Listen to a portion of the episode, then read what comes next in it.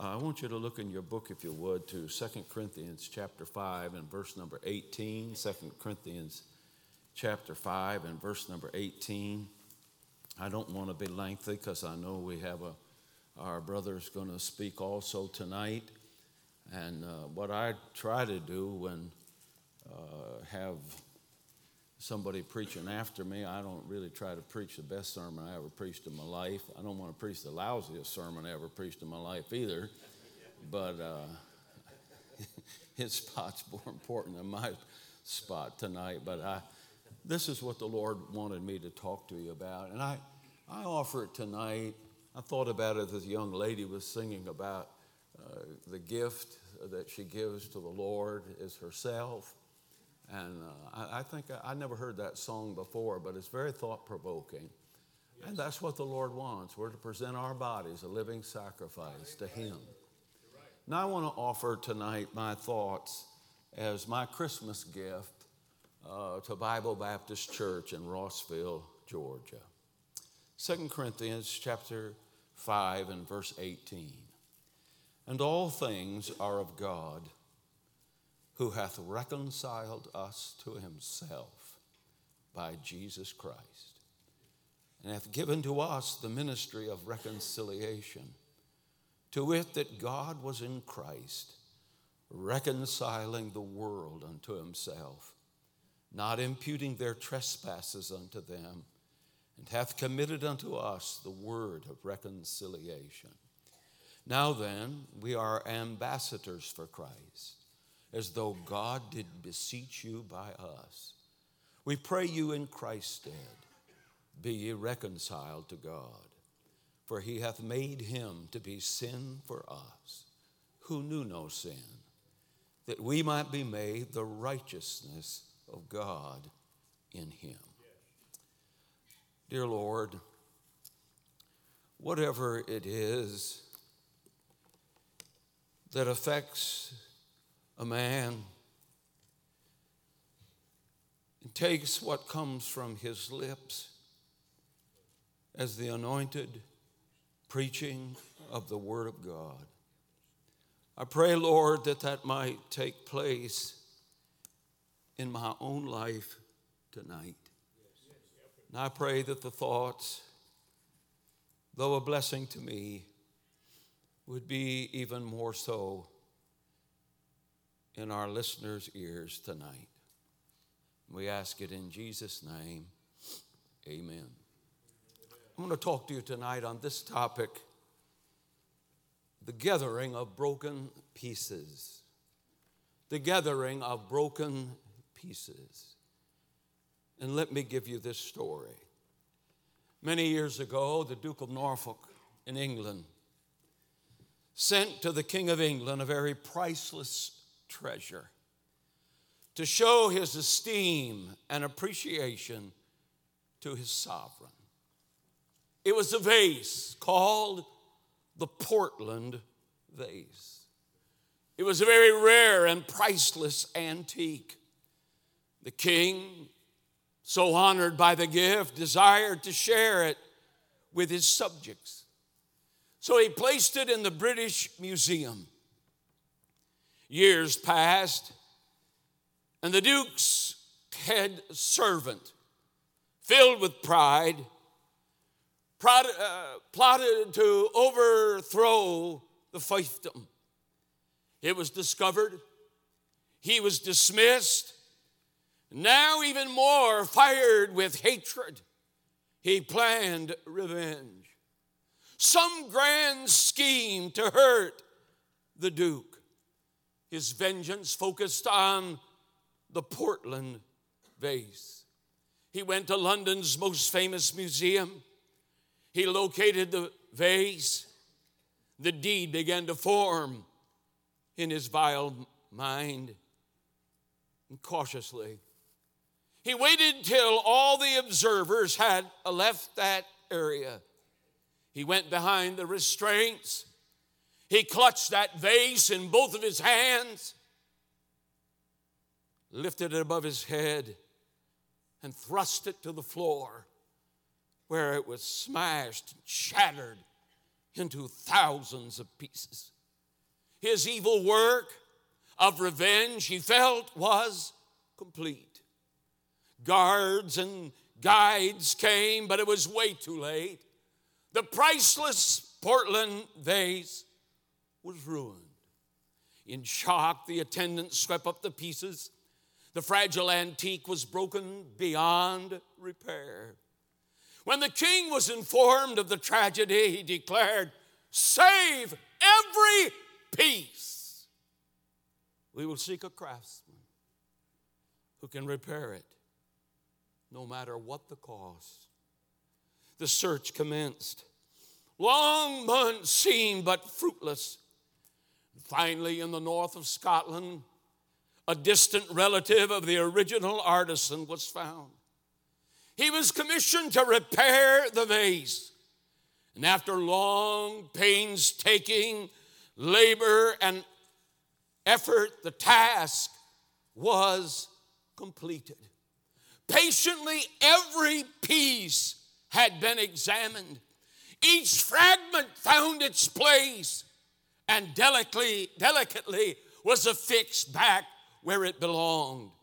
Today, you could go to the British Museum and you could still see this priceless artifact, very, very minutely marked by the master's restoration. I offer this parable to somehow, I hope, portray and that powerfully to illustrate the story of man's fall and God's great love in giving his son to restore and rescue fallen man from the trash heap of society. I want you to consider initially tonight the calamity. There was an angel. He was called the cherub that covered. He was but second to God, the Trinity. He was beautiful and talented and brilliant. He was the head musician in heaven. Lucifer, the son of the morning. His problem, like so many even today, was pride. Matter of fact, he is called the Prince of Pride. And he plotted to overthrow God Almighty. He said in his pride, "I will ascend above. I will exalt my throne above the stars of God. I will sit upon the mount of God. I will ascend above the heights of the clouds. I will be like the Most High God." It was a ministry of deception. He has, over the eons of time, deceived many. He was cast out. He was defeated. Pride had brought about his downfall. But he was still angry at God. His heart was filled with hatred toward heaven. Hostility still raged in his bosom toward the holy God. And with aggregated aggression against all that he'd known, he determined somehow to get even with God. He bided his time.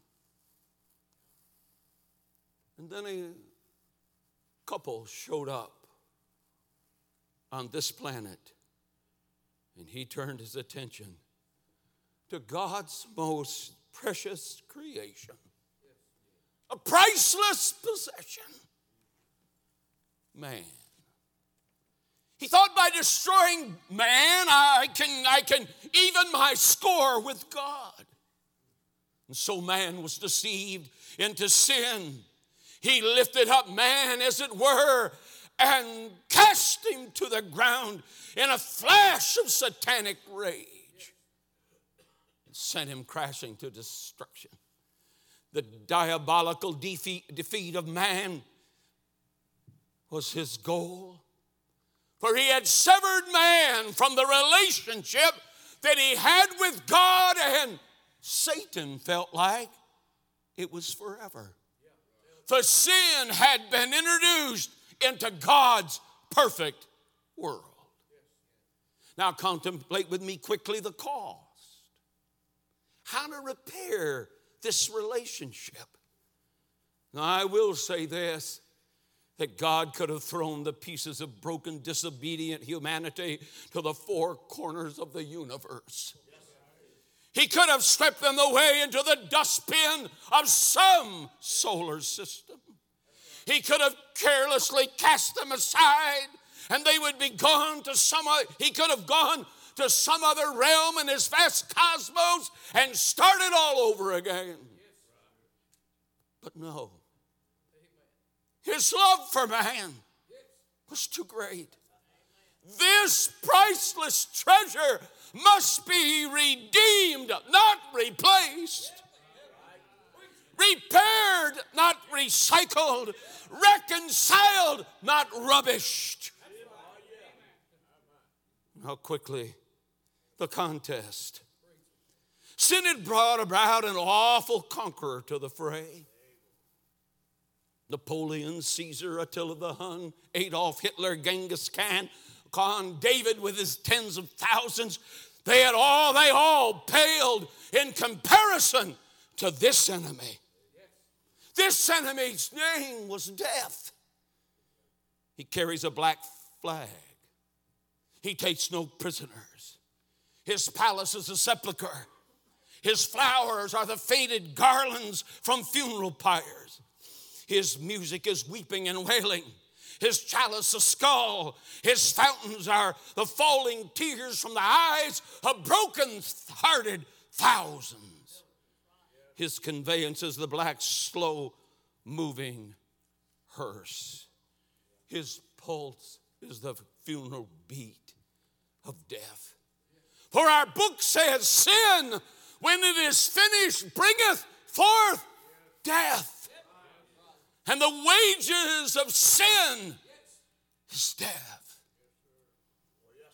Now on the horizon, we see the craftsman. God needed a, someone to put it back together. God provided a master craftsman to repair the fallen, broken human race. I would say to you tonight, he volunteered. As the plan of the ages was a lamb slain from the foundations of the world. So he came. He left the fellowship of the Father, the song of the seraphim, the cheers of the cherubims, the anthems of the angels, the scepter of sovereignty, and all the holiness of heaven. The one who had created all things, the one who flung, who flung the galaxy, galaxies off of his fingertips, the one who created the tiniest atom and the largest sun, the one who created man in all of his complexity. He laid aside his glory and became a man himself. He came on a rescue mission from heaven to restore fallen man. The amazement of his coming is this. He came as a baby. The eternal of the ages became a child. He with hair as white as wool became a bald babe in a manger. He who spoke the worlds into existence became a babbling, cooing, speechless waif. He who was infinite became an infant. He who supports the universe, for the Bible says, by him all things consist, is now supported in a virgin mother's arms. And he who is King of Kings is now the supposed son of a carpenter. He who is heir of all things becomes a pauper in a stable. No home. He said later on, the foxes have holes and the birds of the air have nests, but the Son of Man has not where to lay his head. He who is the monarch of all eternity is now the child of the day. Omnipotence is sheathed in a weakling baby's arms. Omniscience bristles beneath the soft pate of that babe in the manger. The eye that could see the sparrow fall now focuses dimly. The voice that could raise the dead is now mute and cannot speak. He leaves the stable. His surrogate parents, they flee to Egypt. He returns to Nazareth, and then one day at Jordan's bank, his cousin proclaims, "Behold, the Lamb of God." And the Father pronounces from heaven, "This is my begotten Son, in whom I am well pleased." Heavenly power hovers on his shoulders, and his earthly repair work begins.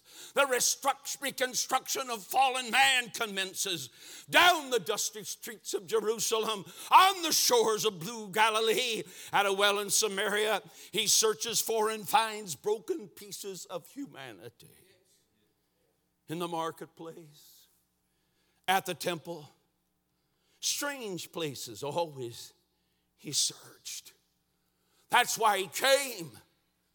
Luke nineteen and ten, he came to seek and to save that which was lost. Blind Bartimaeus was lovingly retrieved. A leper, a harlot. They were all broken pieces, placed gently in their places. A tax collector and even children were all part of his master design. The rich, the poor, they were all part of broken humanity. They were of infinite value, though, to the craftsman. Then in one fell swoop, the price was paid for the reparation work. There in the garden, the cup was passed. So the Bible says that he could taste death for every man and bear the curse due all us sinners. To stand in the sinner's place, yea, to suffer in the sinner's place. I thought about it.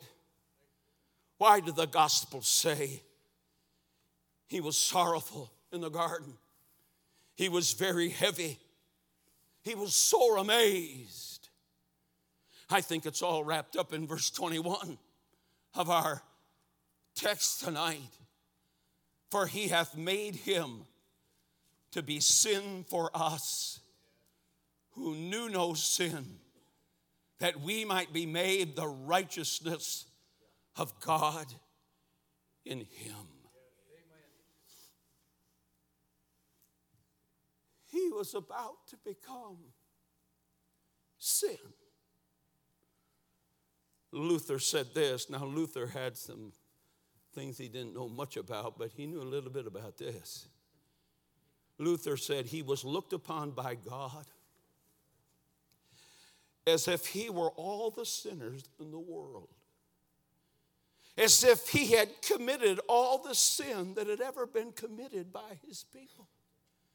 And on him must all the vengeance due for it be poured. When Jesus bore our sin, he bore the sin of all of us, not just in this room, but the billions who have been on this planet. Spurgeon said it this way. You think about this. Sin had always been abhorrent to him, but now his thoughts were engrossed with it. He saw its worse than deadly nature, its heinous character, and deadly aim. And there alone in the garden, for the only disciple that wasn't asleep was coming to betray him. Here he is, perfectly holy, in capable of sinning. Here is a man without taint, spotlessly pure, who had never sinned, about to bear it all. Not one thought of his will could have escaped it. Perhaps his manhood said, "Do not bear it." Maybe his pure heart said, "Do not stand in the sinner's place." But that mysterious divine nature, I think, may have shrank from it. But his infinite love, his desire to repair mankind, said, I'll bear it. Amen. His holiness was like a Hercules, but his love was a transcending Titanic tonic. He said, I will take it all. Yep. And he bore in his own body yes. our sins on the tree. He looked into that cup. You remember, he said to his father, let this cup pass from me. You know, we see life one page at a time. That's right. One day at a time. Yes, sir. But he saw the whole book of life. Yes, he, he knew what was there. I'm sure it must have repulsed him. Just to see my sin. Just Just what I've done in these seventy years of life on this planet. He saw mine. He saw yours. He saw it all. I don't know if it went through his mind. I can't take his. That's way too much to bear. Let this cup pass from me, Father. Could you somehow put yourself in that cup tonight and recognize that all the iniquity, all the backbiting, all the criticisms, all the pride, all the ungodliness, all the things that go through your mind like wild birds through the day, all the lust, all the desire, all the displeasing things, all the cursing, all the cussing, all of that of yours was in that cup that day. But he bowed in resolve and he proclaimed, not my will, but thine. And he lifted that cup to his lips and drained it. Then to the judgment hall and Gabbatha and the whipping post and Pilate's and Herod's and then lonely Golgotha, and he died. And he was buried and rose again and conquered death, hell, and the grave. He's dead.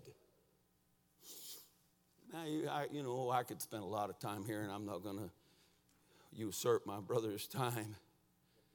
But I'm going to tell you something. I would think for those, the devil doesn't know everything. And I would think for those three days, he thought, and death thought, they had won. I don't know if they ever had a conversation, but if it did, I, I would think it went something like this. How you doing, Death? I got him. Yeah. Satan had a pretty good memory, I would think. He said, well, you know, you, uh, there was a guy named Methuselah, and he just about outlived you. And there was a fellow named Enoch, and he outwalked you. And there's a fellow by the name of Elijah, and he outrode you. And Death said, don't worry about it. I... I got this one. I've got, I've got all the rest. But up from the grave he arose. I don't know if they ever had another conversation or not. But if they did, I doubt if Jesus' name ever came up. Because he did come up. Oh, death, where is thy sting? Oh, grave, where is thy victory? Ever since that day, his divine accomplices and his earthly apprentices like you and me, we have been picking up pieces, broken pieces of humanity. Those seeking forgiveness, it has been granted, and folks have been placed back in his divine plan. Nearly five deco- decades ago, he found me. I don't know when he found you. But he picked me up out of the miry clay and, pan, and painstakingly placed me back into his plan. Secured the provenance of your position in his own blood, and diamond-tipped pen has written your name in the Lamb's Book of Life. finally the completion. One of these days, the last piece of the puzzle of life. Maybe the puzzle of redemption would be a better word. The job will be completed. I think he's, you know, I don't know if that vase that he started, I think it probably started there. You know, people began to be saved in the book of Acts by the thousands. And he started there on the bottom. And that vase has come up through the centuries, those who have won souls to Jesus Christ. I think we're up somewhere at the rim of that vase. And one of these days, at the lip of that vase, the very last piece of redemption's puzzle will be put in its place. And the trump of God will sound, and the voice of the archangel will echo across this world, and out of long-forgotten graves and old country cemeteries and majestic mausoleums miles deep, perhaps in the depths of the sea, the sound will be heard as millions rise. Shout, give us back our bodies. Make way, O grave, you've held me long enough. We gave it up in corruption. You must surrender it now in incorruption. From the battlefields of the world, from the overcrowded cemeteries and graveyards of, the, of this old planet, family spirits, I think, hover over family plots. I'm going to tell you something, friend. Folk in heaven are not dumber than we are here. Don't you think that they know when it's getting close? Some of you, you're going to have your family show up here in the next few hours, if not two or three days. You'll know they're coming. You have texted back and forth. Some of you will call every hour to get a mile by mile accounting of where they are. Oh, friend, they know. They know. Dozens over the Titanic, the Arizona, the Edmund Fitzgerald, up from the couches of plenty at Westminster Abbey. The pyramids tremble over fallen pharaohs, kings and beggars, rich and poor, babes and the aged, great men and otherwise, burned in great fires, those who died in mass graves, bus kids, dope fiends, big kids, bad men, drunks, society mavens, uh, rebels, you, me, all the redeemed. Hey, they're coming out of the grave, and our we'll get a brand new glorified body. The completed work of the redemption of mankind. This is one of the verses that just sets me back. I've never heard anybody explain it to me very well.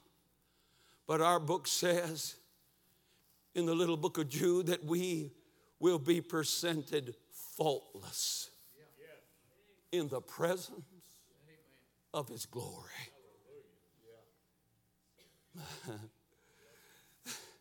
That vase of humanity that makes up his children will be placed in prominence for all to see. I thank God there'll be no marks. There'll be no scars of restoration save in the restorer himself. Stay with it, friends. The completion is upon us. The rejoicing and the reunion will be worth it all. I'm not singing tonight, but I'm quoting a couple of songs. Oh, the love that drew salvation's plan. Oh, the grace that brought it down to man. Oh, the mighty gulf that God did span at Calvary. And I like this one too. It will be worth it all when we see Jesus. The trials will seem so small when we see Christ. one glimpse of his dear face, all sorrows will erase. So gladly run the race till we see Christ. I like this one too. There's a river somewhere that's called Jordan. And they say that it's deep and it's wide. And that they say that the king and the beggar on that shore will stand side by side. Oh, the river is dark and it's storming. It shall pass like a dream in the night. And my soul shall awake in the morning in regions of endless delight. At the crossing of the Jordan, why should I be afraid? There is someone there that loves me to guide me across the Jordan to endless joys above. And I like this last little sentence. We don't have to cross Jordan alone, because Jesus died for our sins to atone. Father in heaven, I thank you for that night at twenty-one twenty-four Lawana Drive in Lansing, Michigan, when you found this small fragment, this little piece, and you put me in the eternal Portland Vase. You put me in your family. You gave me a job to do. You've never left me. You've never forsaken me. You've never turned your back on me. I've said no to you when I should have said yes. And like the young lady sang a while ago, I've kept me for me a lot of times and not given me to you. I pray, oh God in heaven, you'd help us to realize what you've done for us.